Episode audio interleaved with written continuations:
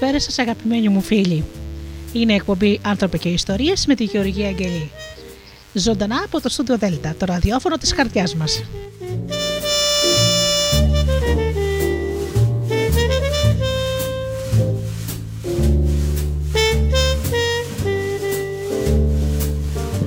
Καλή μου φίλοι, σήμερα σας έχω κάτι πολύ ξεχωριστό.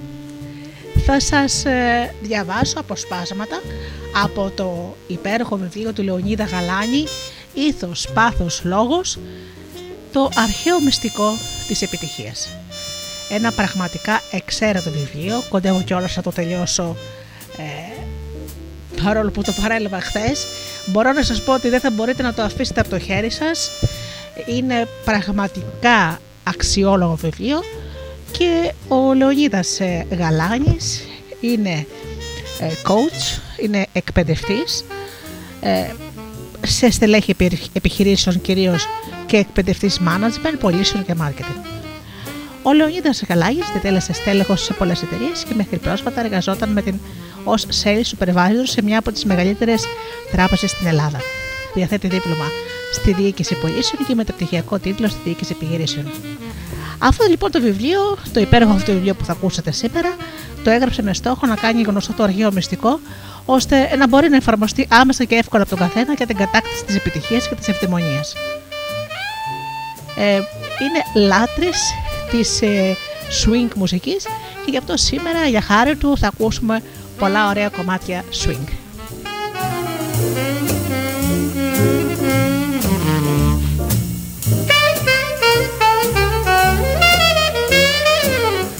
Πρώτα όμως αγαπημένοι μου φίλοι να καλησπερίσω εσάς, τους αγαπημένους μου, τους αγαπημένους μου φίλους που τόσα χρόνια με στηρίζετε και εμένα και όλες τις εκπομπές του Studio Delta με την αγάπη σας. Καλησπέρισω λοιπόν ε, τους ανθρώπους που πληκτρολογούν www.studiodelta.gr και βρίσκονται εδώ μαζί μας στη σελίδα του σταθμού.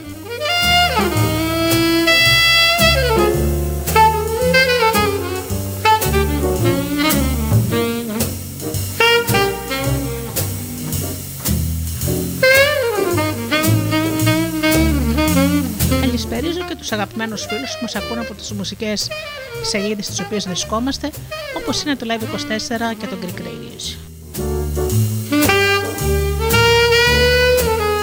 Καλησπερίζω και τους φίλους που μας ακούν από κινητά και tablets. Και φυσικά τους ανθρώπους που μπαίνουν στο σταθμό μας από το καινούργιο μας Ape στο Google Play. Ξεκινάμε λοιπόν με swing μουσική και αμέσως μετά θα αρχίσω να μοιράζομαι μαζί σας αυτό το υπέροχο βιβλίο.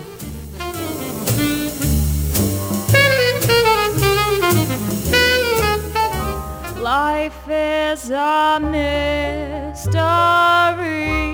Everyone must stand alone. I hear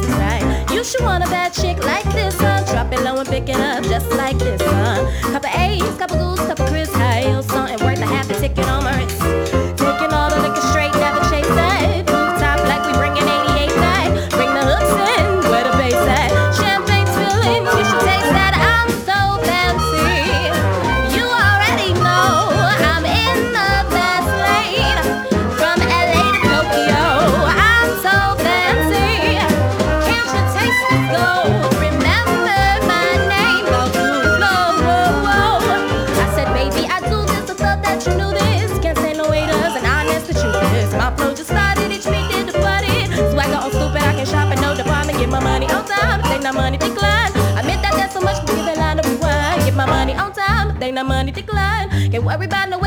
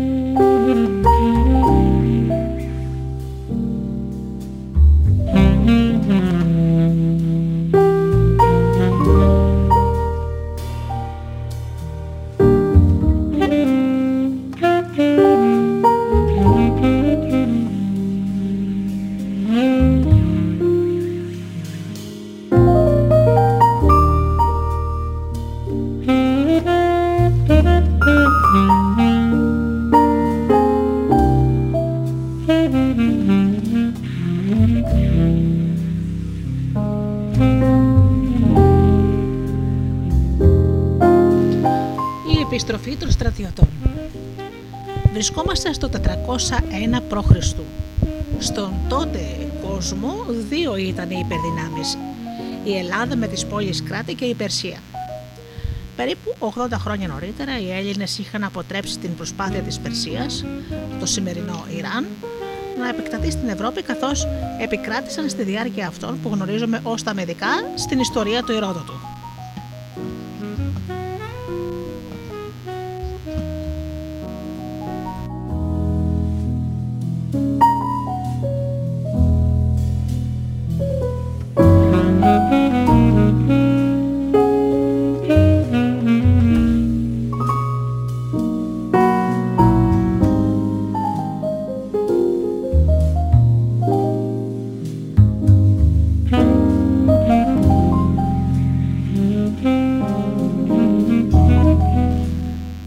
εποχή που αναφερόμαστε μετά τα Μεδικά, η Περσική Αυτοκρατορία παρά την ήττα της από τους Έλληνες, παραμένει πλούσια, ισχυρή και χανής.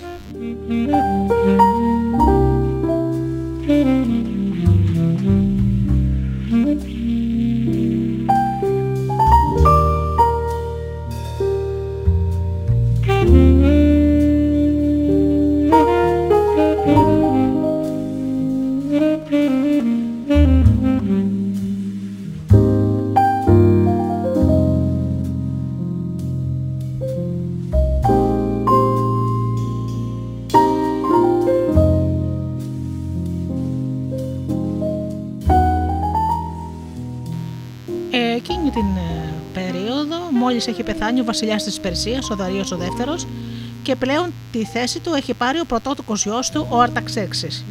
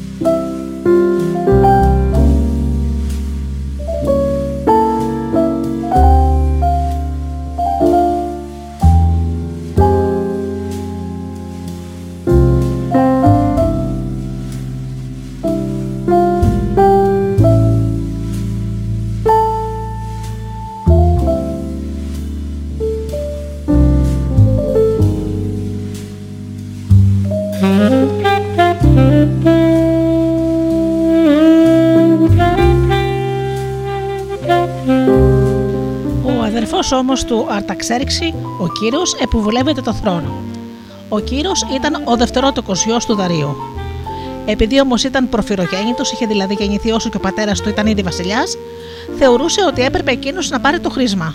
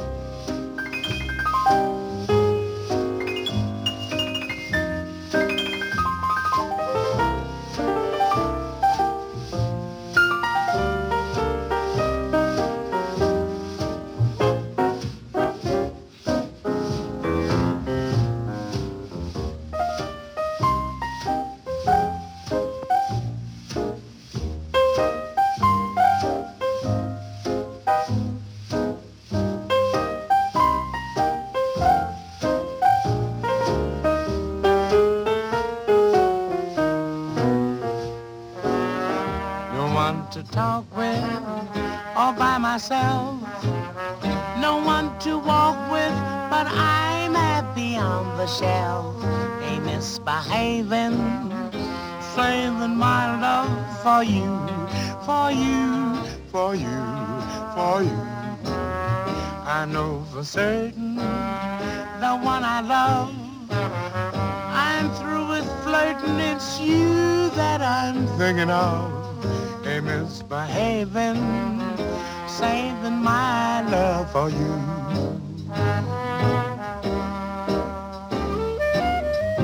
Like Jack Horner in the corner, don't go nowhere.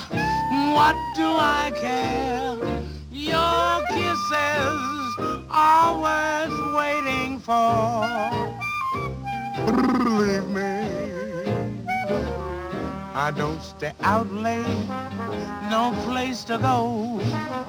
I'm home about eight, just me and my radio. Ain't misbehaving, saving all my love for you.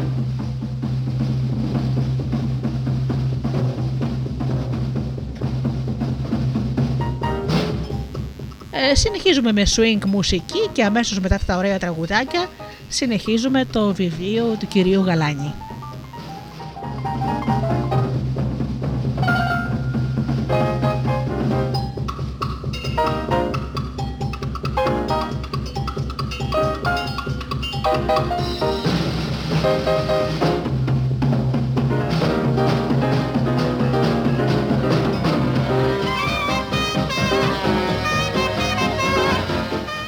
Αγαπημένη swing μουσική για τους ακροατές του Studio Delta.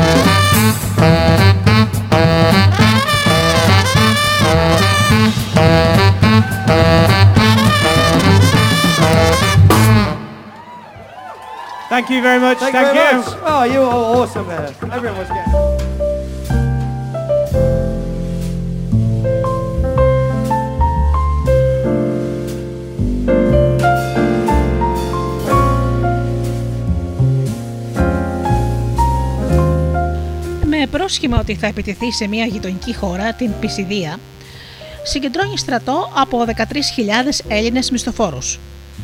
Μύρια στα ελληνικά σημαίνει 10. 10.000.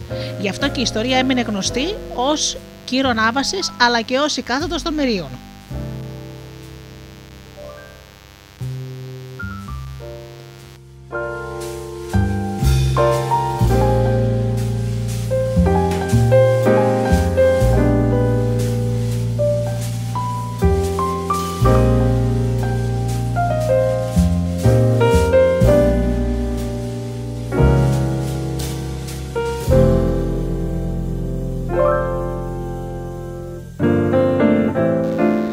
Ανάμεσα σε αυτούς τους Έλληνες μισθοφόρους ήταν και ο φιλόσοφος Ξενοφόντας, ο πρωταγωνιστής της ιστορίας μας.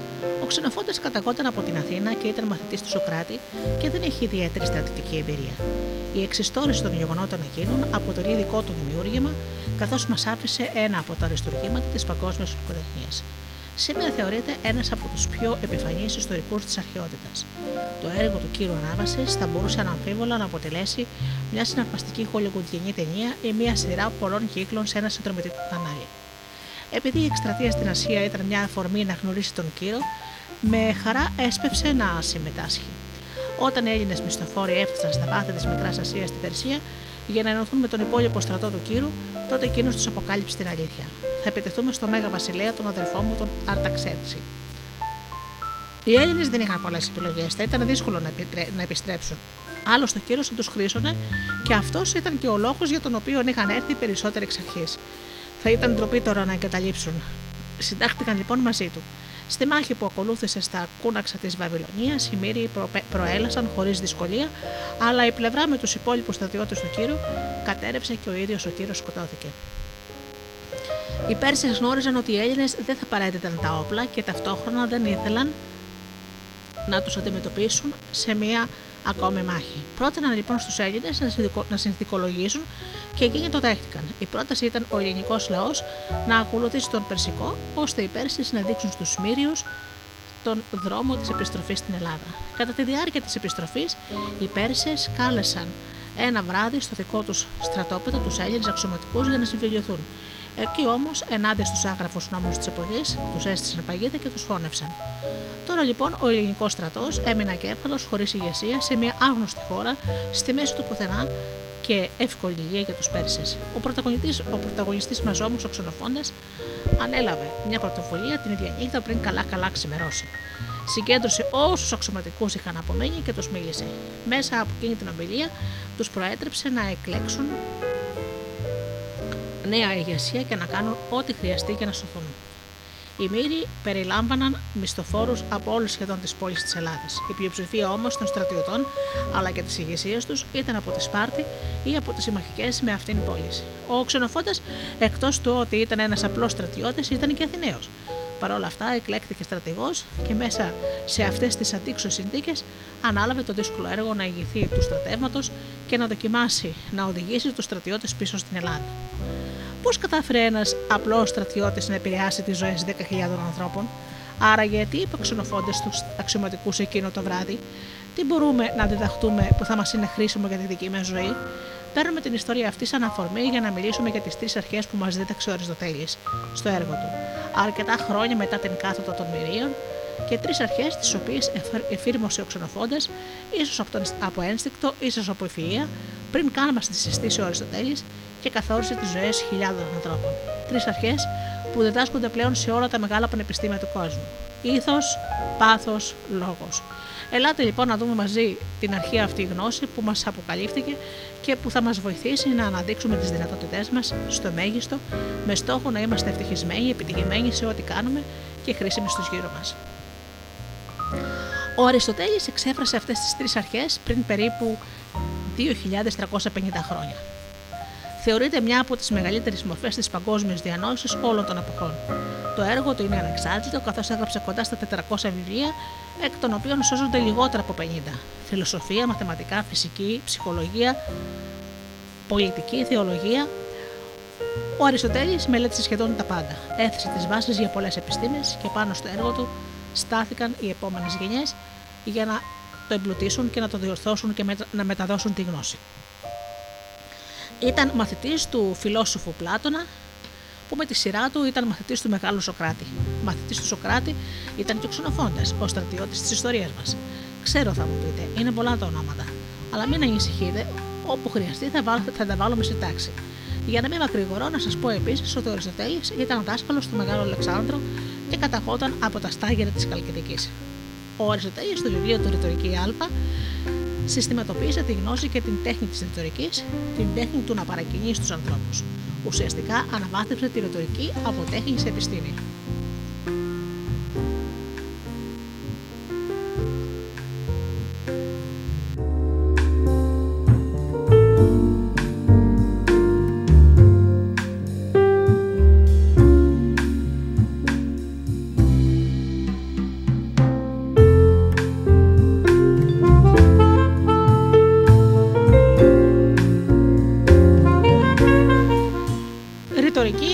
Εκφορά του προφορικού αλλά και του γραπτού λόγου με τέτοιο τρόπο ώστε να πείθει και να εμπνέει. Αναπτύχθηκε πολύ νωρίς στην αρχαιότητα σε περιοχές όπου υπήρχαν οι κατάλληλες συνθήκες για την έκφραση του ελεύθερου λόγου. Μερικούς αιώνες αργότερα η ρητορική ξεκίνησε να διδάσκεται συστηματικά από δάσκαλο σε μαθητή. Η διδασκαλία αυτής της τέχνης άρχισε να αναπτύσσεται στη Σικελία και μετέπειτα στην Αθήνα περίπου έναν αιώνα πριν τον Αριστοτέλη. Μπορούμε να πούμε ότι οι ρητο, ρητοροδιδάσκαλοι ήταν κάτι σαν τους σημερινούς δικηγόρους. Μάθαναν τους πελάτες τους πώς να μιλάνε στο δικαστήριο, αλλά ακόμη και στον πολιτικό στίφο και γενικότερα οπουδήποτε ήταν χρήσιμη μια παρακινητική ομιλία. Ο πρώτος ρητοροδιδάσκαλο στην ιστορία θεωρείται ο Κόρακας από τους Σιρακούσε. Μαθητής του Κόρακα ήταν ο Τυσίας. Ο Τυσίας ήταν φτωχός και δεν διέθετε τα υπέρογκα χρηματικά ποσά που ζητούσε ο Κόρακας. Επειδή όμως ήταν ταλαντούχος και επιθυμούσαν και οι δύο τη συνεργασία, έκαναν μια συμφωνία. Θα συνδετάξω, του είπε ο Κόρακας. Αλλά μόλις κερδίσεις την πρώτη σου δίκη θα με πληρώσεις. Ο Τυσίας όμως δεν ανέλαβε ποτέ κάποια δίκη και ο Κόρακας έμενε απλήρωτο. Έτσι λοιπόν τον πήγε στα δικαστήρια για να λύσουν τη διαφορά τους. Εκεί ο σπουδαίος ρήτορα Κόρακας είπε στους δικαστές: Κύριοι δικαστές, αν αποφασίσετε υπέρ μου, θα πρέπει ο Τυσία να με πληρώσει για να σεβαστεί την απόφασή σας. Ακόμη όμως και να μην αποφασίσετε υπέρ μου, πάλι θα πρέπει ο Τυσία να με πληρώσει, καθώς θα έχει κερδίσει την πρώτη του δίκη. Στη συνέχεια πήρε λόγο ο Τυσία. Κύριοι δικαστές, αν αποφασίσετε υπέρ μου, τότε θα πρέπει ο κόρακας να δεχτεί ότι δεν θα πληρωθεί για να σεβαστεί την αποφασή σας.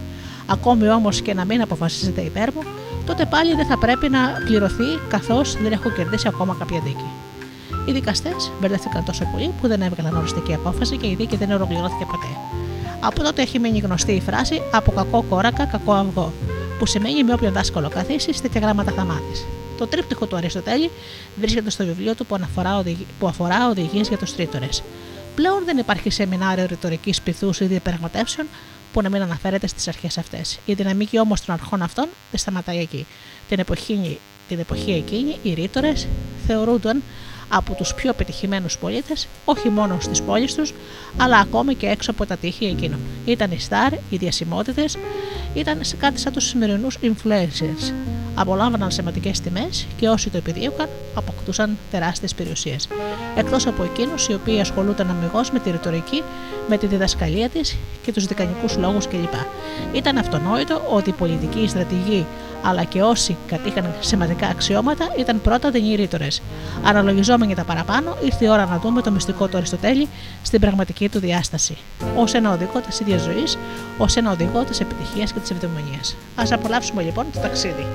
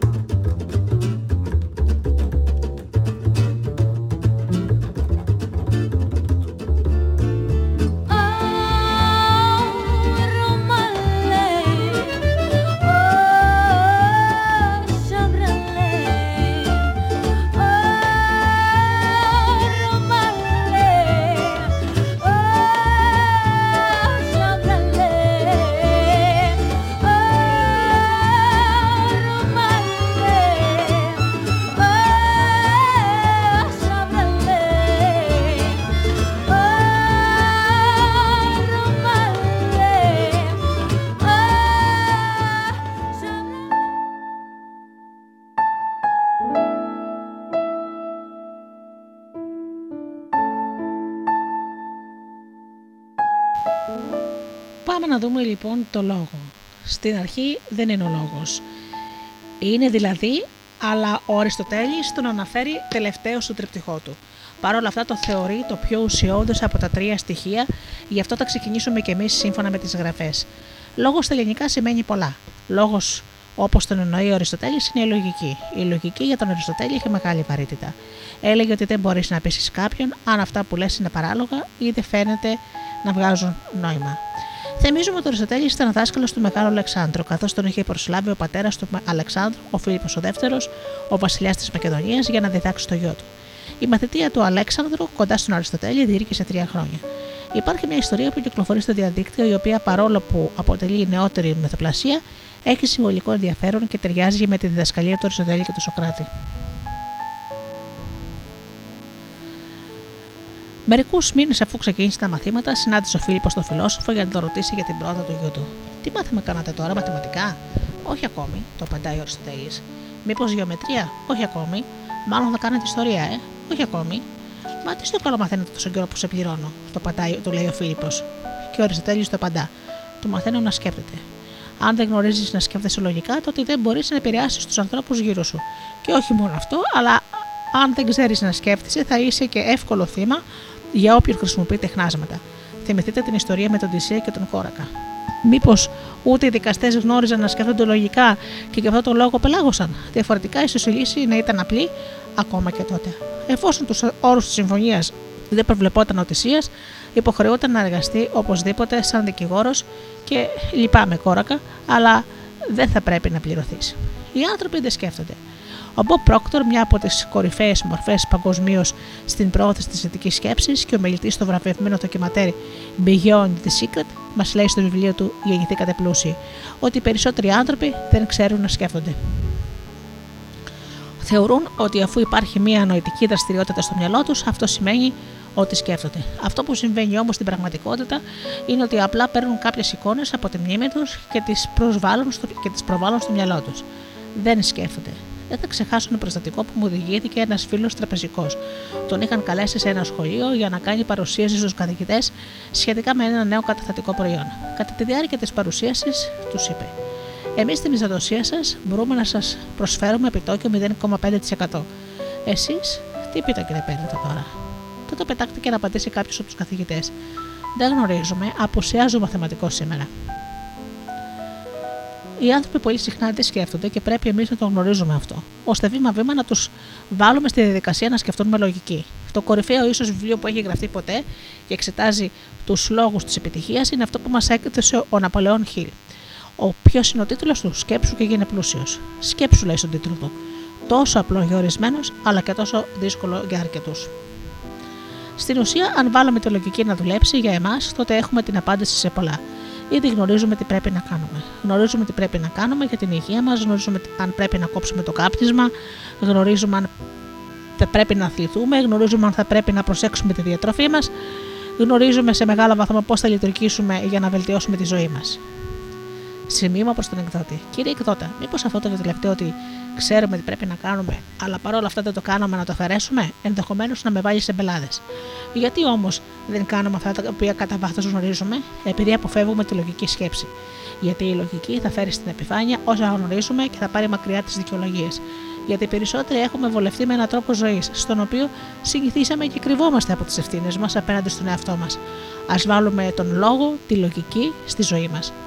Κατά τη διάρκεια των Ολυμπιακών Αγώνων στην αρχαία Ολυμπία, ένας ηλικιωμένος κύριος ανέβηκε στην κερκίδα για να καθίσει και να παρακολουθήσει τα αθλήματα. Είχε όμως τόσο πολύ κόσμο και οι θέσεις δεν ήταν ελεύθερες. Δεν υπήρχαν ελεύθερες θέσεις. Αφού αναζήτησε θέση σχεδόν σε όλο το στάδιο, έφτασε και στην πλευρά που καθόταν οι Σπαρτιάτες. Αμέσως εκείνοι σηκώθηκαν για να του παραχωρήσουν τις δικές τους. Εντυπωσιασμένο όλο το στάδιο, άρχισε το χειροκροτή.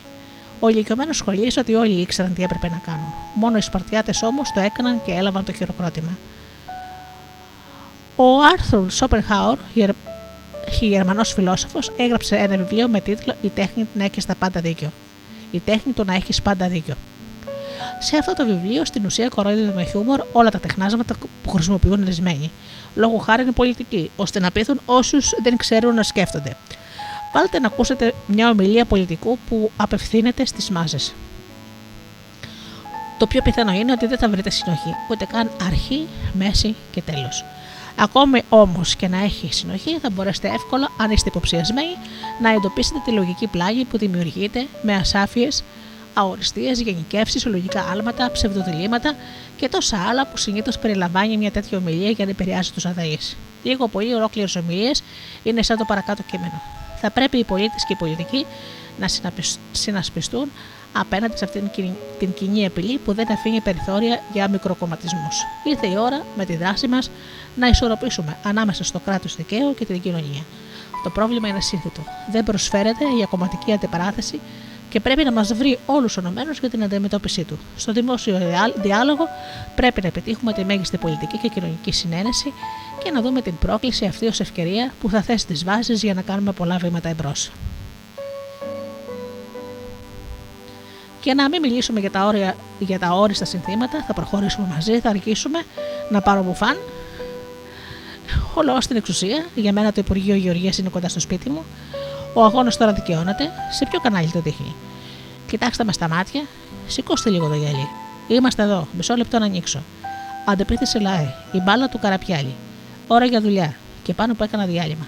Ξεκινήστε να σκέφτεστε λογικά για να ξεχωρίσετε τις ασάφειες και τις παγίδες. Τι θα μας βοηθήσει να σκεφτόμαστε λογικά, ο εγκέφαλός μας όμως, ακριβώς όπως ακριβώς συμβαίνει με το σώμα μας, πρέπει να εξασκείται. Αν δεν τον γυμνάσουμε, θα γίνετε μαλθακός. Γυμνάστε τον με την παραμικρή ευκαιρία. Αποφύγετε να αντιμετωπίσετε, να χρησιμοποιήσετε υπολογιστή για απλές πράξεις. Ασχοληθείτε με δημιουργικές δραστηριότητες για να αναπτύξετε τη φαντασία σας. Παίξτε παιχνίδια όπως το σκάκι. Φροντίστε να έχετε το μυαλό σας σε λειτουργία αρκετές φορές την ημέρα.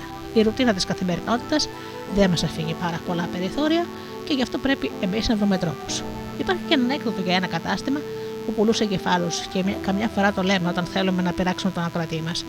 Το ανέκδοτο καταγέγει ότι ο εγκέφαλος εκείνος τον οποίο εξιστορούμε πωλείται σε ένα μαγαζί σε τιμή χίλιες φορές ακριβότερο από το Einstein. Μα καλά, ο δικός μου εγκέφαλος στοιχίζει περισσότερο; Ναι, γιατί να χρησιμοποιείται, ενώ το Einstein έχει κάνει πολλά χιλιόμετρα. Εκτός από την εξάσκηση, να προσέχετε και με τι ταΐζετε τον εγκεφαλό σας. Αποφύγετε το πρόχειρο φαγητό που προσφέρει τηλεόραση. Κάντε επιλογές όταν πρέπει να παρακολουθήσετε κάτι. Σίγουρα θα χρειαστούν και στιγμές ξεκούρασης να αφήσουμε τον εαυτό μας να χαλαρώσει με κάποια ελαφρά ταινία, για παράδειγμα. Αλλά ας μην είμαστε όλη τη μέρα σε αποχάβρωση, ας συντριγκάρουμε τον, τον εγκέφαλό μας που και που. Επίσης, εμπλουτίστε τις εγκυκλοπαιδικές σας γνώσεις για να αποκτά ο εγκέφαλος διαφορετικά ερεθίσματα. Το να έχουμε σφαιρικές γνώσεις πέραν το ότι διευρύνει τους ορίζοντε τη σκέψη μας, μας προσφέρει και μεγαλύτερη αυτοπεποίθηση στις συνομιλίες μας με τους άλλους. Σε μια σκηνή την πιο, στην πιο επιτυχημένη ίσως κομική σειρά της τηλεόρασης στα φυλάκια, ο Τζόι αγόρασε μια εγκυκλοπαίδεια για να μπορεί να εντυπωσιάσει τους φίλους του με τις γνώσεις του και να συμμετέχει ισότιμα στις συζητήσεις τους. Διέθετε όμως τα χρήματα μόνο για ένα τόμο και αποφάσισε να αγοράσει εκείνον με το γράμμα Β. Προσπαθούσε λοιπόν να στρέφει συνεχώς τη συζήτηση σε όρους που αρχίζουν από Β.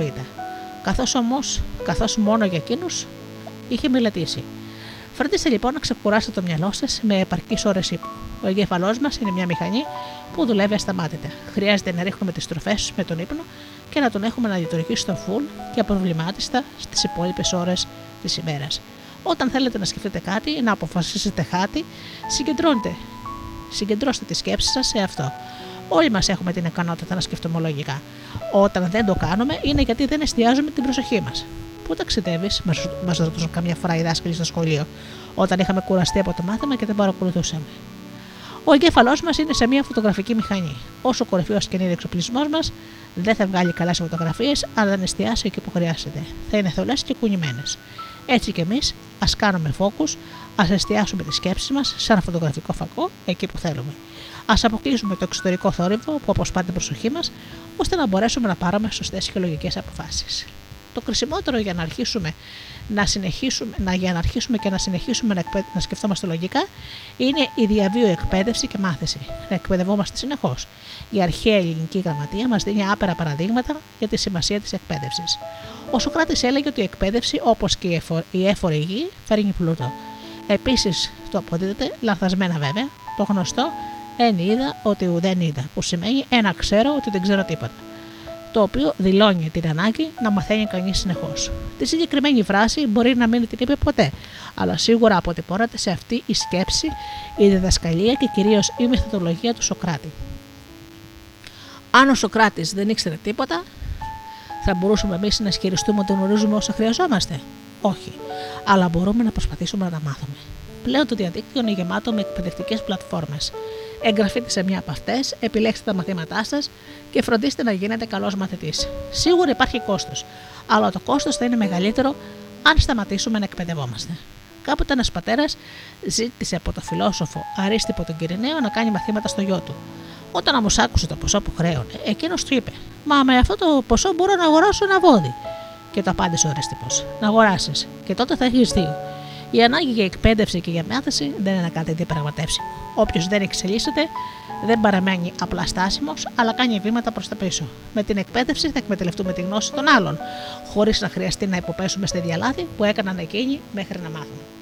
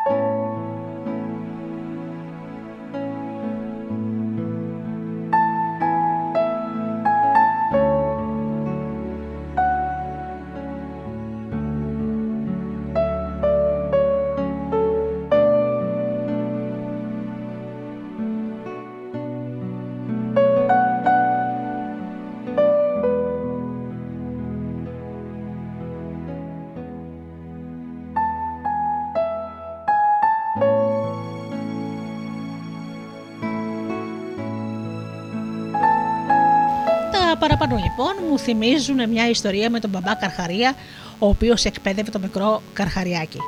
Άκουσε πως πρέπει να το κάνεις, του λέει. Πρώτα εντοπίζεις το λοόμενο που θα είναι το υποψήφιο θύραμά σου. Στη συνέχεια αναδύεσαι και κάνεις μια δεξιά στροφή γύρω του. Θα το κάνεις αργά για να σε δει. Μετά καταδύεσαι για ένα λεπτό. Αναδύεσαι ξανά, κάνεις δύο αριστερές στροφές, πλησιάζεις και τον τρώ. Για πέστε να δούμε αν τα, τα κατάλαβες.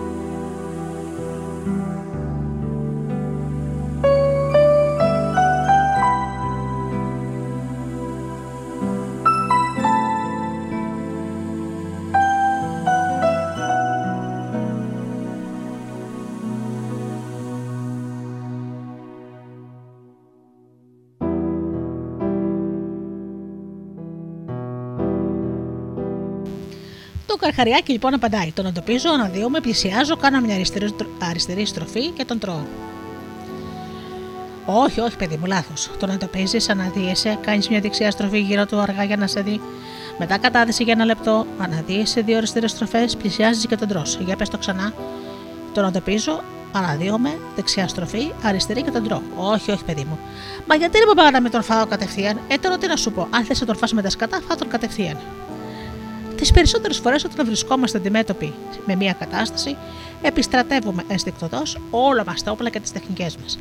Είτε θα έχουμε το αποτέλεσμα που επιθυμούμε, λοιπόν, είτε όχι. Αυτό θα εξαρτηθεί σε λίγους μόνο το ταλέντο στους περισσότερους όμως από τη σωστή προετοιμασία για την εκπαίδευση. Ακριβώς όπως και το καρχαριάκι. Αν επιθυμούμε συγκεκριμένα αποτελέσματα, θα πρέπει να προετοιμαστούμε και να ακολουθήσουμε οδηγίες. Οι αρχαίοι Έλληνες μας είχαν πει ξεκάθαρα τα βήματα για μια ευτυχισμένη, πλήρη και επιτυχημένη ζωή. Α ακολουθήσουμε τη συμβουλή τους για συνεχή μάθηση. Κάντε συνήθεια το να διαβάζετε βιβλία. Έχουμε σημαντικές ενδείξεις ότι ο πρώτος αναγνώστης στην αρχαία Ελλάδα ήταν ο Αριστοτέλης, καθώς μελετούσε τα βιβλία που είχαν γράψει άλλοι μοναχός του. Μέχρι τότε το σύνηθες ήταν τα βιβλία να εκφωνούνται σε κάποια συνάδρηση ώστε να ακούν και να σχολιάζουν όλοι. Και οι αναγνώστες ονομάζονταν εκείνοι που ήταν απεφορτισμένοι με αυτή τη δουλειά. Επίσης, πολλά έργα διαδίδονται μέσω αποστήθησης, όπως ακόμα παλιότερα τα έργα του Ομήρου. Ακόμη και αν ο Αριστοτέλης δεν είναι ο πρώτος αναγνώστης, σίγουρο ήταν ένας από τους πιο ένθερμους οπαδούς της μελέτης κειμένων.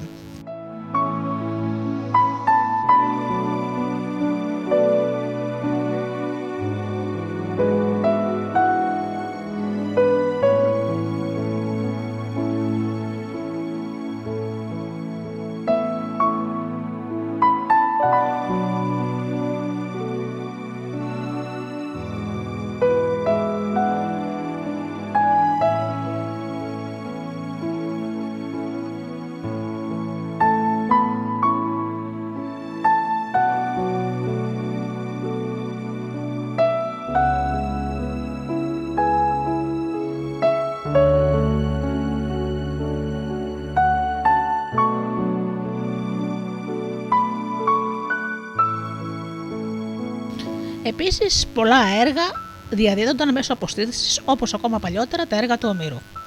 Ακόμα και αν ο Αριστοτέλης, όπως είπαμε, δεν ήταν ο πρώτος αναγνώστης, σίγουρα ήταν από τους πιο ένθερμους.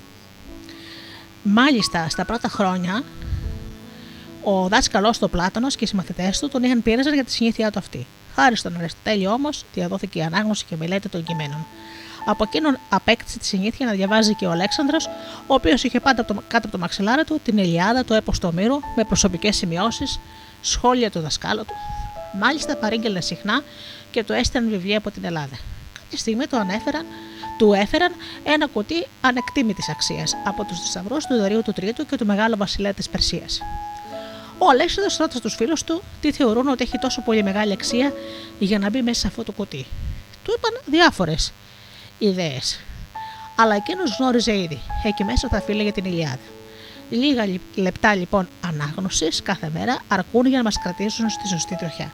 Αν νομίζουμε ότι τα γνωρίζουμε όλα, τότε θα φτάσουμε στο σημείο να κάνουμε μόνο όσα γνωρίζουμε. Ο κόσμος όμως εξελίσσεται συνεχώς. Οι πληροφορίες είναι καταιγιστικές και οι αλλαγές συνεχείς. Μια φίλη μου απόρρισε κάποια στιγμή όταν της είπα ότι θα παρακολουθούσα ακόμη ένα σεμινάριο.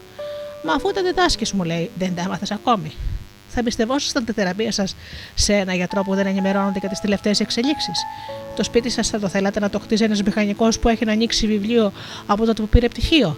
Χρειάζεται να παραμένουμε όχι μόνο μαθητές, αλλά καλοί μαθητές, όπως ο Τησία που φάνηκε άξιος αντάξιος στο δασκάλα του το κόρετα. Έτσι θα μπορούμε και εμείς να βοηθήσουμε τους άλλους ανθρώπους να σκέφτονται λογικά και να βελτιώσουν τη ζωή τους και με τον τρόπο αυτό να αλλάξουμε τον κόσμο όλο. Σύνθημα και αυτό όπως των πολιτικών.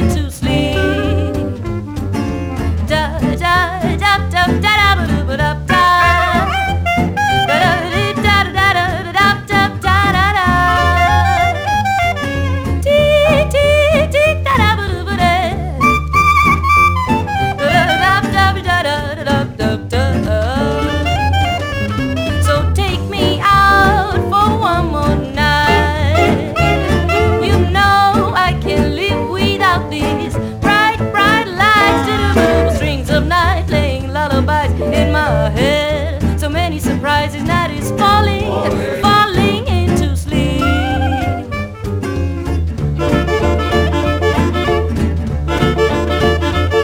The night is falling, falling into falling.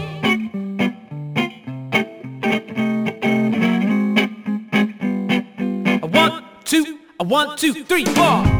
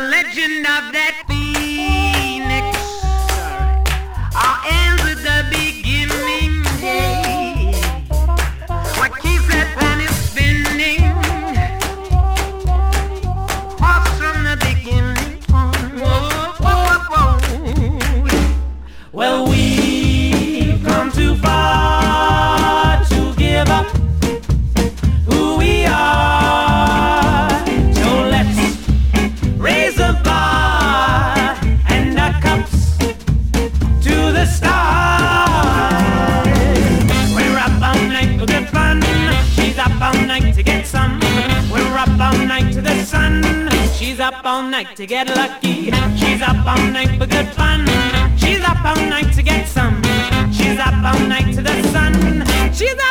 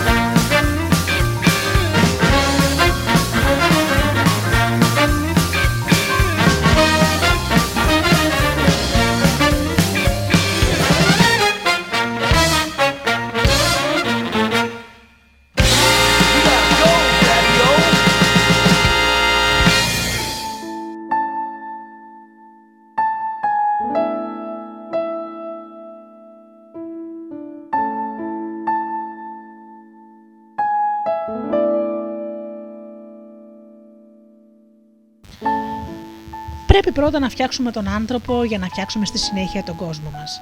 Στη συνέχεια και τον κόσμο μας, να φτιάξουμε στη συνέχεια και τον κόσμο μας. Σε ένα σεμινάριο είχα ακούσει την παρακάτω συμβολική ιστορία. Είχε κάποιος στα χέρια του μια σελίδα εφημερίδας και την έσκησε. Πριν την πετάξει στα σκουπίδια ολόκληρη, εκείνη η σελίδα ήταν μια φωτογραφία της υδρογείου. Την έκανε λοιπόν κομματάκια από αμφετή και την άφησε πρόχειρα στο τραπέζι. Επιστρέφοντας όμως το βράδυ από τη δουλειά του, είδε ότι ο μικρός του γιος είχε κολλήσει όλα τα κομματάκια σαν πάση. Ρε, εσύ του λέει, έλα εδώ, πώς το έκανε όλο αυτό, πώς κατάφερες να συνθέσεις τα κομμάτια; Ο χάρτης αυτός είναι πολύ δύσκολο να συνθεθεί έτσι όπως έσκησα τη σελίδα. Μπαμπά, του λέει ο μικρός, στην πίσω σελίδα έχει έναν άνθρωπο, ένα πρόσωπο. Έφτιαξα το πρόσωπο και έτσι αυτόματα έφτιαξα τον κόσμο. Α φτιάξουμε λοιπόν επομένως τον άνθρωπο και αμέσως θα φτιάξουμε τον κόσμο μας. Μόνο τότε μπορούμε να έχουμε ελπίδες ότι θα ζούμε μέσα σε μια κοινωνία όπου όλα τα μέλη της θα συνεισφέρουν δημιουργικά και θα απολαμβάνουν τις χαρές της ζωής χωρίς περιτά προβλήματα. Αυτή είναι μια κοινωνία που πετυχαίνει την αριστοτελική ευδαιμονία. Ο Μέγας Αλέξανδρος, η μεγαλύτερη προσωπικότητα σε ολόκληρη την ελληνική ιστορία, έχει πει το εξής: Στον πατέρα μου χρωστάω τη ζωή μου, το ζήν. Το ευζήν όμως, την ποιότητα της ζωής μου, το χρωστάω στο δάσκαλό μου, τον Αριστοτέλη. Μόνο μια διαφωνία υπήρξε μεταξύ τους. Κατά τη διάρκεια της εκστρατείας του Μεγάλου Αλεξάνδρου, ο τελευταίος έμαθε ότι ο Αριστοτέλης που βρισκόταν στην Ελλάδα έγραψε βιβλία και μετέφερε γνώσεις που ήταν για τους μοιημένους. Ποιος ξέρει, ίσως σε αυτές τις γνώσεις να συμπεριλαμβάνονται και το μυστικό που μας αποκαλύπτεται τώρα. Ήθος, πάθος και λόγος. Καταφέραμε λοιπόν εμείς να έχουμε έναν τρόπο σκέψης βασισμένο στη λογική και να την εξασκούμε συνεχώς. Πώς θα εκφράσουμε όμως τη λογική μας σκέψη σε κάποιον άλλον, αυτό δουλεύει όπως η ασύρματη. Για να επικοινωνήσουμε με κάποιον, πρέπει να είμαστε στο ίδιο κανάλι και να έχουμε τον ίδιο υποτόνο. Έτσι και στην εκ του επικοινωνία. Οφείλουμε να συντονιστούμε στο κανάλι του συνομιλητή μας για να μπορεί να μας κατανοήσει. Αν εμείς εκφραζόμαστε με όρους περίτεχνου μεν ακατανόητους για εκείνον τε, μάλλον δεν είμαστε στο ίδιο κανάλι. Α προσαρμόσουμε το μήνυμά μας ανάλογα με το ποιον έχουμε απέναντί μας, σύμφωνα και με την προσωπικότητά του. Σοφόν το σαφές, ου το μη σαφές. Σοφία είναι η σαφήνεια και όχι η ασάφεια. Έτσι έλεγαν οι αρχαίοι Έλληνες. Αν το μήνυμά μας είναι μπερδεμένο, τότε πρέπει να, διαμορφώσουμε με να το διαμορφώσουμε με τρόπο ώστε να είναι απλό και κατανοητό. Πάμε να μάθουμε λοιπόν, πάμε να εκπαιδευτούμε για να μεταφέρουμε το όραμά μας και στους άλλους. Να τους εξηγήσουμε λογικά και με απλό κατανοητό τρόπο πώς η ιδέα μας, η υπηρεσία μας, το προϊόν μας θα κάνει τη διαφορά στη ζωή τους. Όπως έκανε τη διαφορά στη ζωή 10.000 ανθρώπων, ένας μόνο άσημο στρατιώτης. Α ξαναθυμηθούμε λοιπόν την ιστορία με τον ξενοφόντα και τους Μύριου. Τι είπες στους αξιωματικού του ξενοφόντας σε εκείνη την ομιλία που αναδεικνύει τη δύναμη του λόγου, τη δύναμη της λογικής; Τους λέει: Παιδιά, αν παραδοθούμε στους Πέρσες, θα μας φάξουν. Σκεφτείτε μόνο ότι ο Αρταξέρξης πήρε τη σωρό του ίδιου του αδερφού του κύρου και του έκοψε το κεφάλι. Εμάς θα λυπηθεί. Θεωρώ ότι σε καμιά περίπτωση δεν θα πρέπει να πέσουμε στα χέρια του. Τους αναφέρει τι θα συμβεί, αν δεν αντισταθούν και τους δίνει ένα ξεκάθαρο παράδειγμα για να ενισχύσει το συλλογισμό του. Εφόσον φέρθηκε έτσι ο Αρταξέρξης στον αδερφό του, δεν μπορούν να περιμένουν οι Έλληνες ότι θα του συμπεριφερθεί διαφορετικά. Επιπλέον προσπαθεί να τους πείσει λογικά και με λογικά επιχειρήματα ότι μπορούν να σωθούν τους λέει ότι οι ίδιοι είναι πιο σκληρογωγημένοι από τους Πέρσες και γι' αυτό θα καταφέρουν να τους αντιμετωπίσουν. Σίγουρα δεν είναι και το πιο δυνατό επιχείρημα, αλλά στην κατάσταση εκείνη, όπου στην ουσία οι Έλληνες ήταν σε απόγνωση, πρέπει ο ξενοφόντα να βρει κάτι να τους ενθαρρύνει χρησιμοποιώντας τον λόγο, τη λογική. Άλλωστε οι Έλληνες είχαν ήδη επιβληθεί στο πεδίο της μάχης, ανεξάρτητα αν ετήθηκαν τότε λόγω των συγκυριών λόγω του θανάτου του κύρου. Σε όλη την πορεία των μυρίων, ο ξενοφόντα είχε να διαχειριστεί διάφορες καταστάσεις. Σκεφτείτε μόνο ότι δεν είχε να κάνει με εύκολους ανθρώπους, είχε να κάνει με δυναμικούς πολεμιστές, οι οποίοι είχαν λάβει μέρος στην εκστρατεία θελοντικά και που μάλιστα οι περισσότεροι ήταν πιο έμπειροι από εκείνον σε μάχες και στρατιωτικές επιχειρήσεις. Επίσης, ο τρόπος που διοικούταν το στράτευμα αυτό ήταν δημοκρατικός. Έπαιρναν τις αποφάσεις όλοι μαζί από κοινού. Συζητούσαν, ψήφιζαν και αποφάσιζαν όχι με την επιβολή, αλλά με την πειθό. Το σώμα των μυρίων το χαρακτήριζαν σε μια μετακινούμενη δημοκρατία. Ακόμα και τους στρατηγούς τους στρατηγούς τους μπορούσαν να τους αντικαταστήσουν όχι 4-5 χρόνια μετά, αλλά ακόμα και την ίδια εβδομάδα. Ο ξενοφόντας κατάφερε από την πρώτη του ομιλία να τους εξηγήσει πως θα πρέπει να κινηθούν για τον κοινό στόχο, το στόχο της επιστροφής στην πατρίδα. Οι συμπολεμητές του τον εξέλιξαν στρατηγό και ήταν εκείνος που πήρε την τύχη όλων στα χέρια του. Η κάθε ομιλία του ήταν σχεδιασμένη ώστε να έχει λογικά επιχειρήματα. Ω φιλόσοφος, το βασικό του όπλο για να επηρεάσει 10.000 στρατιώτες ήταν η λογική. Με τη λογική θα εξηγήσουμε στους άλλους τις ιδέες μας. Άρα πρέπει πρώτα εμείς να φροντίσουμε να έχουμε συνοχή στη σκέψη και στο λόγο μας. Και αν μας εκφράσουν εκείνοι οι παράλογες αντιρρήσεις και δικαιολογίες, τι μπορούμε να κάνουμε για να χρησιμοποιήσουμε το, το όπλο της λογικής. Εδώ να σας πω ένα μυστικό. Όταν δεν μπορείς να σου δεν θα μιλάς, θα ρωτάς. Δεν έχω χρόνο. Πώς πιστεύεις θα μπορούσες να βρεις χρόνο για κάτι που αξίζει στη ζωή σου; Αν συνεχίζεις αυτό που κάνεις σήμερα, τότε πότε υπολογίζεις ότι θα καταφέρεις να έχεις χρόνο για τον εαυτό σου; Λέει μετά, είναι ακριβό. Η τιμή είναι το πιο σημαντικό για σένα. Είναι ακριβώ σε σχέση με κάτι αντίστοιχο ή με κάτι άλλο που σκέφτεσαι. Κάνουμε ερωτήσεις γιατί χρειαζόμαστε πληροφορίες. Όσα περισσότερα γνωρίζουμε, τόσο ευκολότερα θα κατανοήσουμε τις ανάγκες του συνομιλητή μας και θα τον κατευθύνουμε σωστά. Κάνουμε ερωτήσεις γιατί ταυτόχρονα τον βάζουμε να σκεφτεί πιο προσεκτικά, του δίνουμε την ευκαιρία να σκεφτεί λογικά. Κάναμε ερωτήσεις και μετά ακούμε πολύ προσεκτικά τις απαντήσεις, ώστε να σχεδιάσουμε τις επόμενες κινήσεις μας σύμφωνα με τις επιδιώξεις του πελάτη, του συνεργάτη μας, του συνομιλητή μας. Προσοχή. Όταν κάνουμε μια ερώτηση, μετά αφήνουμε τον συνομιλητή μας να μιλήσει. Γενικά κάνουμε, δεν κάνουμε ερώτηση, πρέπει να τον αφήσουμε να μιλήσει. Δεν τον διακόπτουμε. Τον ακούμε προσεκτικά και όταν έρθει η σειρά μας θα ξαναμιλήσουμε. Πλέον θα έχουμε και τις πληροφορίες που χρειαζόμαστε. Ο φίλος μου ο Σπύρος λέει ότι δεν πρέπει να σερβίρει το γλυκό μαζί με τη σαλάτα. Άσε πρώτα τη σαλάτα, άστο να μιλήσει δηλαδή, και όταν έρθει η ώρα θα σερβίρεις και το γλυκό. Να μιλήσεις εσύ δηλαδή. Λάλη κέρια, έλεγε ο Βίας ο Πριηνεύς, ένας από τους επτά σοφούς. Να μιλάς δηλαδή τη σωστή στιγμή. Παρακάτω λοιπόν στο βιβλίο αυτό, αφού ολοκληρώσουμε το τρίπτυχο του Αριστοτέλη, θα επανέλθουμε στη διαχείριση των αντιρρήσεων για να δούμε πώς θα χρησιμοποιήσουμε το ήθος πάθος λόγος. Προς το παρόν, ας δούμε λίγο τη μέθοδο που χρησιμοποιούσε ο Σοκράτες για να διδάξει τους άλλους και η οποία έρχεται να αποδείξει τη χρησιμότητα των ερωτήσεων. Μας την αναφέρει ο Πλάτωνος στο διάλογο Θεέτητο. Βασιζόταν στη διαλεκτική και κυρίως σε ερωτήσεις έμεινε γνωστή ως μευτική μέθοδος, γιατί όπως η μητέρα του Σοκράτη που ήταν μία έφερε στον κόσμο τα νεογνά, έτσι και ο Σοκράτης έφερε στο φως την αλήθεια. Η μία δεν δημιουργούσε ίδια το παιδί, παρά βοηθούσε με τον τρόπο της την ετοιμότητα να το φέρει στον κόσμο. Έτσι και ο Σοκράτης δεν μεταλάβαδευε, δεν μεταλαμπάδευε έτοιμη γνώση, ούτε και δημιουργούσε τη γνώση. Παρά βοηθούσε με τις ερωτήσεις τον συνομιλητή του να καταλήξει συμπεράσματα και να βγάλει τη γνώση που είχε μέσα του. Ο Σοκράτη, αντί να αντιδράσει σε μία δήλωση των συνομιλητών του και να αρχίσει να εκθέτει τα δικά του επιχειρήματα, υποκρινόταν αρχικά πλήρη άγανη επί του θέματος. Στη συνέχεια έκανε επιπλέον ερωτήσεις, ζητώντας να το εξηγήσουν καλύτερα το συλλογισμό τους. Οι εύστοχε ερωτήσεις που έθετε οδηγούσαν στο να συνειδητοποιήσουν οι συνομιλητές του τις αντιφάσεις τους, να σκεφτούν λογικά και να καταλήξουν να συμφωνήσουν μαζί του. Κάτι ακόμα αξιοσημείωτο σε σχέση με το λόγο είναι το ότι πρέπει να εξετάζουμε συνεχώς τα αποτελέσματά μας με τη λογική. Πρέπει να θέσουμε ερωτήσεις με τον ίδιο τρόπο που το έκανε ο Σοκράτης. Αλλά αυτή τη φορά οι ερωτήσεις θα είναι προς τον εαυτό μας. Μην μένετε μόνο στο τσίρο ή σε μια καλή συμφωνία. Το αποτέλεσμα είναι η ουσία. Ποια είναι, έχει όφελος η επιχείρησή σας, έχετε όφελος εσείς ή κάνετε λάθος. Ο Πύρος ο πρώτος, μετά από μια μάχη, του είχε πει: Άλλη μια νίκη να κάνουμε, καταστραφήκαμε έχει μείνει πλέον γνωστή η φράση πυρίο νίκη. Τη χρησιμοποιούμε σε περιπτώσεις όπου οι απώλειες είναι πιο σημαντικές από την επίτευξη του στόχου.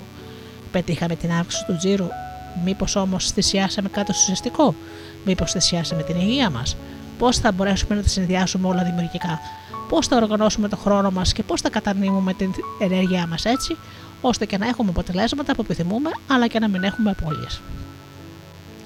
Τις απαντήσεις θα μας τις δώσει η ορθή σκέψη. Εμείς αρκεί να θέσουμε τα σωστά ερωτήματα και να δώσουμε με τη λογική τις απαντήσεις. Σε κάθε περίπτωση πάντως, πρέπει να χρησιμοποιούμε το λόγο συνεχώς για να αξιολογούμε τα αποτελέσματά μας. Μετά από κάθε ραντεβού, μετά από κάθε τηλεφώνημα, μετά από κάθε παρουσίασή μας, ας αναρωτηθούμε.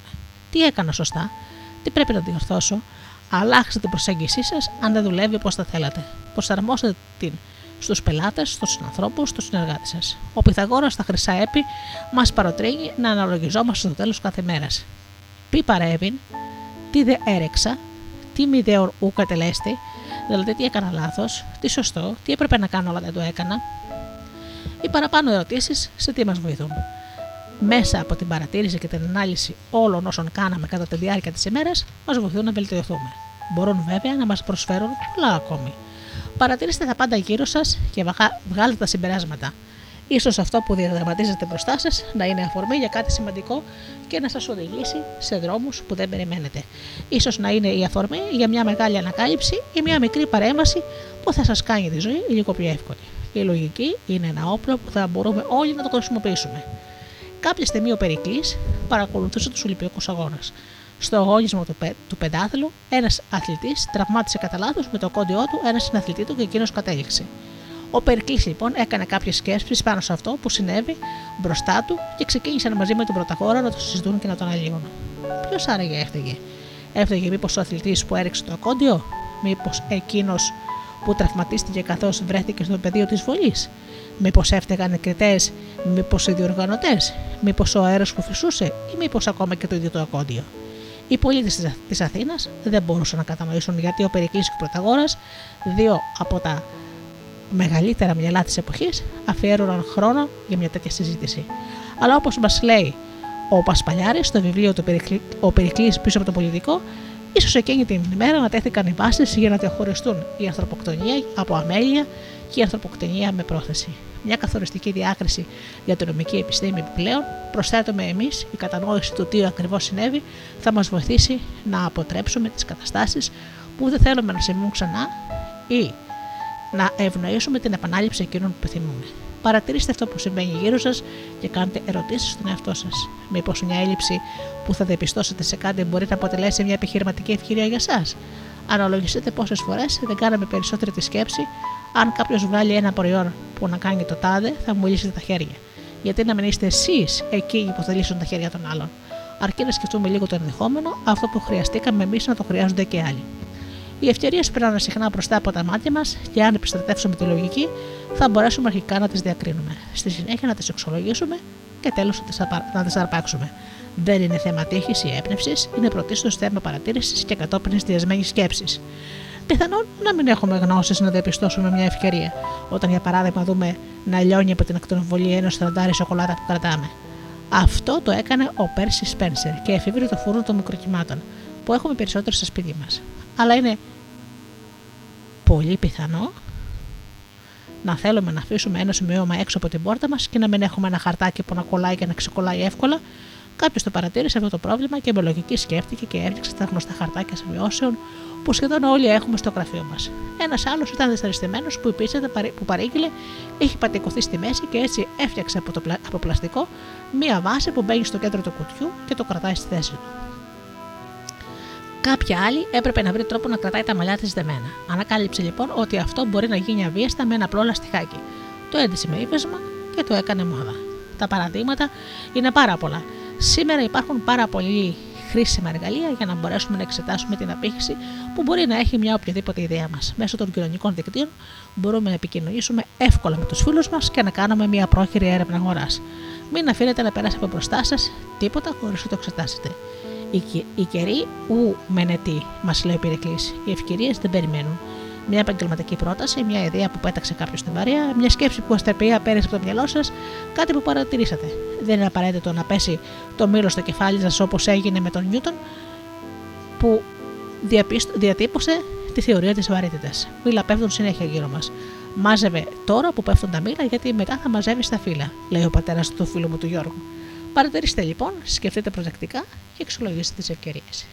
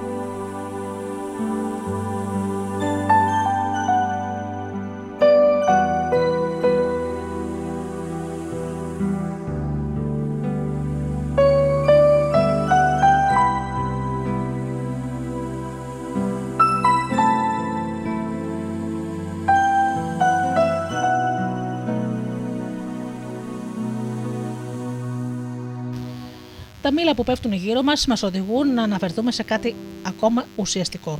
Η διαχείριση των οικονομικών μας είναι σημαντικό να περνάει πρώτα από το λόγο. Με τη λογική θα διαχειριστούμε σωστά τα λίγα και θα διατηρήσουμε τα πολλά μόλις έρθουν. Ο πρώτος που χρησιμοποίησε τον όρο οικονομικός σε τίτλο βιβλίου ήταν ο Ξενοφόντα. Εκεί μας λέει ότι ο Σοκράτης κατέταξε τα οικονομικά στις επιστήμες.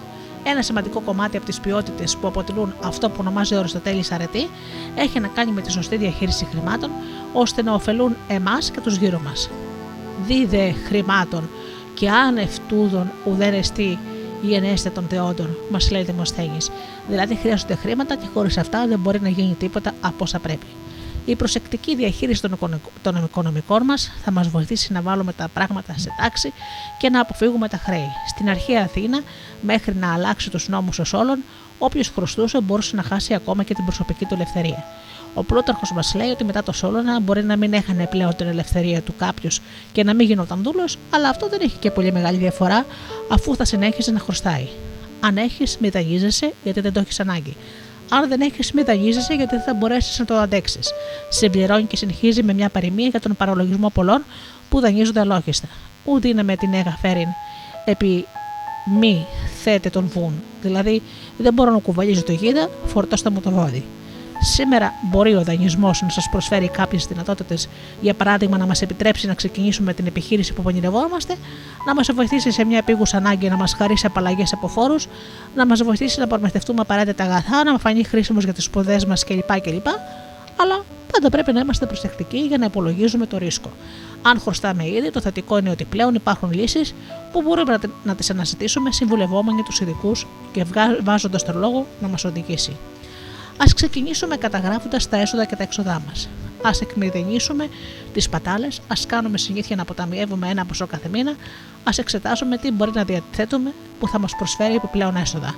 Οι γυναίκες στην Καρχιδόνα κάποτε κούρψαν τα μαλλιά τους και τα προσέφεραν ώστε να φτιαχτούν σκηνιά για τις πολεμικές μηχανές. Πάντα θα υπάρχουν δυνατότητες γύρω μας για να αυξήσουμε το εισόδημά μας, αρκεί να βάλουμε τη λογική να δουλέψει για μας και να δούμε τα μήλα. Υπάρχουν πολλές δουλειές που θα μπορούσαμε να κάνουμε για να ξεκινήσουμε. Η δουλειά δεν είναι ντροπή, λέει η παροιμία. Κάπου είχα ακούσει ότι εκείνοι που προχωρούν είναι εκείνοι όσοι καταπιάνονται με δραστηριότητες που οι υπόλοιποι θεωρούν τους εαυτούς τους πολύ καλούς για να ασχοληθούν με αυτές. Αν δεν μπορούμε όμως ή δεν έχουμε το χρόνο να κάνουμε δεύτερη και τρίτη εργασία, σήμερα το διαδίκτυο είναι εκεί για να μας προσφέρει πολλές, μα πάμπολε δυνατότητες για να κερδίσουμε χρήματα δουλεύοντας από το σπίτι. Οι γνώσεις πάνω στα οικονομικά θα μας βοηθήσουν να εκμεταλλευτούμε τις ευκαιρίες. Ο Θαλής Ομιλήσιος, ένας από τους 7 σοφούς, ήθελε να δώσει ένα μάθημα σε όσους πίστευαν ότι οι σοφοί αναλώνονταν σε θεωρίες και αυτά που έλεγαν δεν είχαν εφαρμογή στην καθημερινότητα. Υπολόγισε λοιπόν ποια χρονιά θα ήταν καλή για την παραγωγή λαδιού και μίσθωσε τα ελαιοτριβία της περιοχής. Μόλις αυξήθηκε η ζήτηση, όπως είχε προβλέψει, τα επινοικίασε σημειώνοντας υψηλά κέρδη. Στη συνεργασία σας να είστε προσεκτικοί. Ένας επιχειρηματίας μου είχε πει την παρακάτω ιστορία. Επειδή έχω σημαντικά εισοδήματα, με πλησίασε ένας έξυπνος και δραστήριος νεαρός με μία ιδέα. Μου, να, μου πρότεινε να κάνουμε κάτι μαζί. Εκείνος θα έβαζε τη γνώση και εγώ θα έβαζα τα χρήματα. Στο τέλος της συνεργασίας μας, εκείνος είχε τα χρήματα και εγώ έχω τη γνώση. Τι βάζω, τι βγάζω και τι ρίσκο έχω εξετάσει, πάντα ένας επενδυτής πριν προχωρήσει σε μια επένδυση. Επιλέξτε προσεκτικά την επόμενη επενδυτική σας κίνηση. Κάποια στιγμή η αδερφή μου, μάλλον τον ανιψιό μου, πρέπει να ήταν εκείνος τότε τριών ετών. Είχε ανοίξει όποιο, όποιο κουτί με μαρκαδόρο υπήρχε στο σπίτι για να ζωγραφίσει και του είχε αραδιάσει όλους στο πάτο. Αφού τελείωσε το παιχνίδι του, κάθεσε σε μια καρέκλα για να δει τηλεόραση. Ενώ οι μαρκαδόροι παρέμειναν ακόμα εκεί για να εμποδίζουν την ομαλή διέλευση. Αν δεν τους μαζέψεις μέσα στα επόμενα δύο λεπτά, σου υπόσχομαι να τους πετάξω, τον απείλησε η αδερφή μου. Ο μικρός σκέφτηκε για λίγο. Στη συνέχεια σηκώθηκε από την καρέκλα και προχώρησε προς την άλλη πλευρά του δωματίου, προσπερνώντα όσους μαρκαδόρο ήταν στο δρόμο του. Φτάνοντας προς το τέρμα, έσκυψε, πήρε ένα μαρκαδόρο στο χέρι του και ξαναγύρισε στη θέση του. Εγώ αυτόν θέλω. Ξεχωρίστε προσεκτικά αυτά που πραγματικά αξίζουν για εσά και χρησιμοποιήστε εκεί τα χρήματά σας. Επενδύστε από το περίσσευμά σας με σύνεση για να πολλαπλασιάσετε τα χρήματά σας. Αλλά μην κατζώνεστε τι επενδύσεις σας από τη στιγμή που κερδίσατε, σκεφτείτε να ρευστοποιήσετε αφήνετε και κάποιον άλλο να κερδίσει. Ο Αλέξανδρος Γκάγκαν Λάς τονίζει στα σεμινάρια του ότι αν αλλάξουμε την αντίληψη που έχουν οι περισσότεροι ότι το χρήμα είναι κακό ή ότι δεν αξίζουμε να έχουμε χρήματα, θα διαπιστώσουμε ότι γύρω μας υπάρχει αυθονία και ότι μπορούμε κι εμείς να επιτύχουμε τους οικονομικούς μας στόχους. Μην ξεχνάτε να έχετε τον έλεγχο στις επενδύσεις σας και μην επαναπάβαστε. Ο Σοκράτης έλεγε ότι όσοι ασχολούνται με κάτι επιπόλαια ζημιώνονται, ενώ όσοι δίνουν όλο τον εαυτό τους και την προσοχή τους βγαίνουν γρήγορα και εύκολα κερδισμένοι. Ο Ισχόμαχος μεταφέρει στον ξενοφόντα μια ιστορία. Ο Πέρσης Βασιλιάς πήρε ένα ωραίο άλογο και ήθελε να το δυναμώσει και να το παχύνει το γρηγορότερο. Ρώτησε λοιπόν έναν από τους ειδικούς στα άλογα τι είναι αυτό που θα, θα το παχύνει πιο γρήγορα; Το μάτι του Αφέντη ήταν η απάντηση. Κάτω από το μάτι του Αφέντη γίνονται σωστά όλες οι δουλειές, καταλήγει ο Ισκόμαχο. Πρέπει λοιπόν να έχουμε τον έλεγχο εμείς στα οικονομικά μας για να μην αφήσουμε τίποτα στην τύχη. Τόσο στις επενδύσεις μας, όσο και στις υπόλοιπες συναλλαγές μας. Η αγγλική λέξη negotiation, διαπραγματεύσεις, συνδέεται ετοιμολογικά με τις λατινικές λέξεις negare και, και otium, που σημαίνει χωρίς ανάπαυλα. Και σε πιο ελεύθερη απόδοση σημαίνει να μην βαριέσαι να συνεχίζεις τη δουλειά, να μην ξεχνάς να συνεχίζεις να ζητάς κάτι καλύτερο. Κάντε συνήθεια να ζητάτε πάντα κάτι καλύτερο με τον ευγενικό τρόπο. Πολλές φορές θα σας το δώσουν. Αν δεν το ζητήσετε, θα είναι πιθανό να το κερδίσετε. Πρόσφατα έκανα ένα επαγγελματικό ταξίδι στο Ντουμπάι. Μια που βρέθηκα εκεί, θέλησα να αγοράσω ένα φουλάρι για δώρο. Και το ίδιο σκέφτηκαν να κάνουν και δύο κυρίε από την παρέα. Σε εκείνες τις χώρες το παζάρι είναι μέσα στην κουλτούρα τους, σε τέτοιο βαθμό που μπορεί και να είναι προσβλητικό για κάποιον αν δεν παζαρέψεις. Επομένως το είδα σαν ευκαιρία να εξασκηθώ. Πήγαμε λοιπόν μαζί σε ένα κατάστημα και ζήτησα από τους φίλους μου να ακολουθήσουν τι οδηγίες μου. Είπαμε στον επάλληλο ότι θέλουμε να αγοράσουμε ένα φουλάρι. Αφού το διαλέξαμε, πασαρέψαμε για αρκετή ώρα ώστε να μας δώσει την καλύτερη τιμή. Στη συνέχεια ζητήσαμε να αγοράσουμε και δεύτερο. Μας έδωσε την τιμή που είχαμε συμφωνήσει για το πρώτο. Τώρα όμως ήταν ευκαιρία να πάρουμε ακόμα καλύτερη τιμή και για τα δύο. Συμφωνήσαμε χαμηλότερη τιμή και άρχισα να ψάχνω κι εγώ για φουλάρι που ήθελα να αγοράσω. Τρίτο φουλάρι, τρίτη συνεχόμενη διαπραγμάτευση και τρίτη μείωση από την πολιτή. Πήραμε λοιπόν ο καθένας το φουλάρι του και λίγο πριν πληρώσουμε, έπιασα δύο-τρία φτηνά αναμνηστικά που είχε στο ράφι και το είπαμε να μας τα κάνει και αυτά δώρο όπως και έγινε. Χειριστείτε επομένως τα οικονομικά σας με προσοχή και σύνεση. Ζητήστε πάντα το καλύτερο δυνατό. Φύτεψη. Προχωρήστε τις επενδύσεις σας με το λόγο. Φυτέψτε εκείνη τη μιλιά που θα σας δώσει πολλά μήλα. Κάτι επιπλέον που θα μας βοηθήσει πολύ να παρατηρούμε και να εξετάσουμε με το λογική είναι αυτό που μας διδάσκει η αρχή του Παρέτο. Ο Παρέτο ήταν ιτελός οικονομολόγος και κοινωνιολόγος και έζησε στις αρχές του προηγούμενου αιώνα με τις μελέτες με τις μελέτες του συμπέρανε ότι το 80% του πλούτου της Ιταλίας το κατήχε τότε το 20% των ανθρώπων. Στη συνέχεια είδε ότι αυτό ίσχυε και για τις υπόλοιπες χώρες. Διαπίστωσε λοιπόν ότι κάπου εκεί περίπου στο 80-20 είναι η αναλογία σε οτιδήποτε σκεφτόταν να εξετάσει. Έτσι είναι γνωστή πλέον η αρχή του Παρέτο, ως η αρχή του 80-20. Λίγο πολύ σε όλες τις ανθρώπινες δράσει ισχύει ο ίδιος κανόνας. Το 20% των ψαράδων θα πιάσει το 80% των ψαριών. Το 20% των εργαζομένων θα κάνει το 80% της δουλειάς. Το 20% των ποδοσφαιριστών στην επίθεση θα πετύχει το 80% των τερμάτων. Το 20% των πελατών μιας εταιρείας θα φέρει το 80% του τζίρου της και ούτω καθεξής. Μπορεί κάπου τα νούμερα να διαφοροποιούνται λίγο και αντί για 80-20 να είναι για παράδειγμα 87-13 ή 91-9 κλπ. Αλλά σε κάθε περίπτωση το συμπέρασμα που βγαίνει είναι ένα. Αναζητήστε το 20% και αφήστε το 80% στην ησυχία του, για να έχετε και εσείς τη δική σας. Να το κάνουμε λίγο πιο κατανοητό. Γευμάτιζα κάποια στιγμή με έναν επιχειρηματία στην πανέμορφη Κέρκυρα. Είχε ξεκινήσει από πολιτής σε μια εταιρεία και πλέον ήταν ιδιοκτήτης της αντιπροσωπείας σε εκείνη την περιοχή, κάνοντας μεγάλους τζίρους. Μου είπε λοιπόν, όταν ξεκίνησε την εταιρεία μου, έτρεχα από το πρωί μέχρι το βράδυ, προσπαθώντας να τα προλάβω όλα και να πιέσω τα νούμερα των πωλήσεων που ήθελα. Για να το καταφέρω αυτό κάθε μήνα, έφτασα στο σημείο να κουράζομαι πάρα πολύ. Ώσπου θυμήθηκα την αρχή του Παρέτο, που είχα διδαχθεί στα μαθήματα του μάρκετινγκ. Ξεκίνησα να χρησιμοποιώ τον χρόνο και την ενέργειά μου πιο εστιασμένα.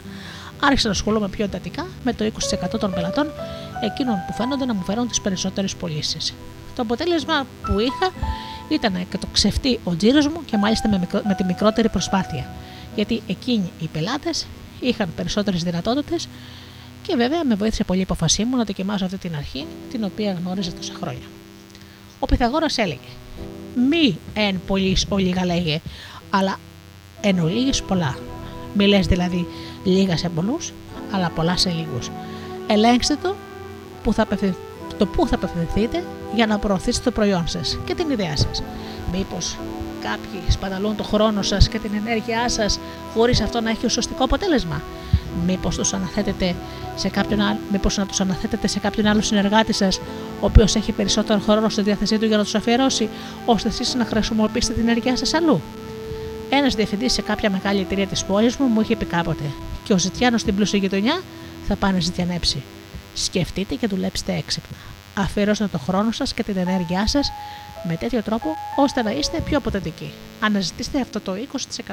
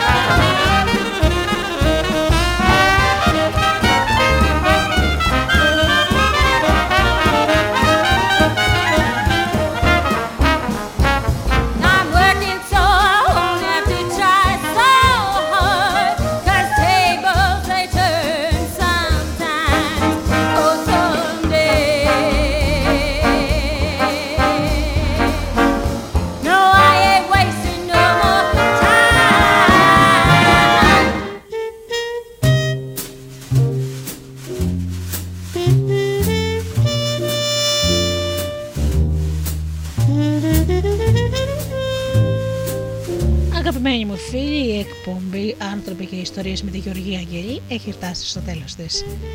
Να ευχαριστήσω θερμά όλους εσάς που ήσασταν εδώ μαζί μου στο Στούντιο Δέλτα. Ευχαριστώ και τον αξιόλογο συγγραφέα μας, τον Λεωνίδα το Καλάγη, που μας πρόσφερε το ωραίο του βιβλίο «Ήθος, πάθος, λόγος».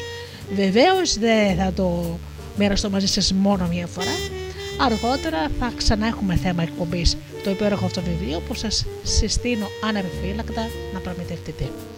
Αγαπημένοι μου φίλοι, σας εύχομαι μέσα από την καρδιά μου να περνάτε καλά, να είστε καλά και αγαπήστε τον άνθρωπο που βλέπετε κάθε μέρα στον καθρέφτη. Καλό σας βράδυ. Αν το αφεντικό δεν σ' αφήνει να ακούς ράδιο στη δουλειά, απόλυσέ το. Studiodelta.gr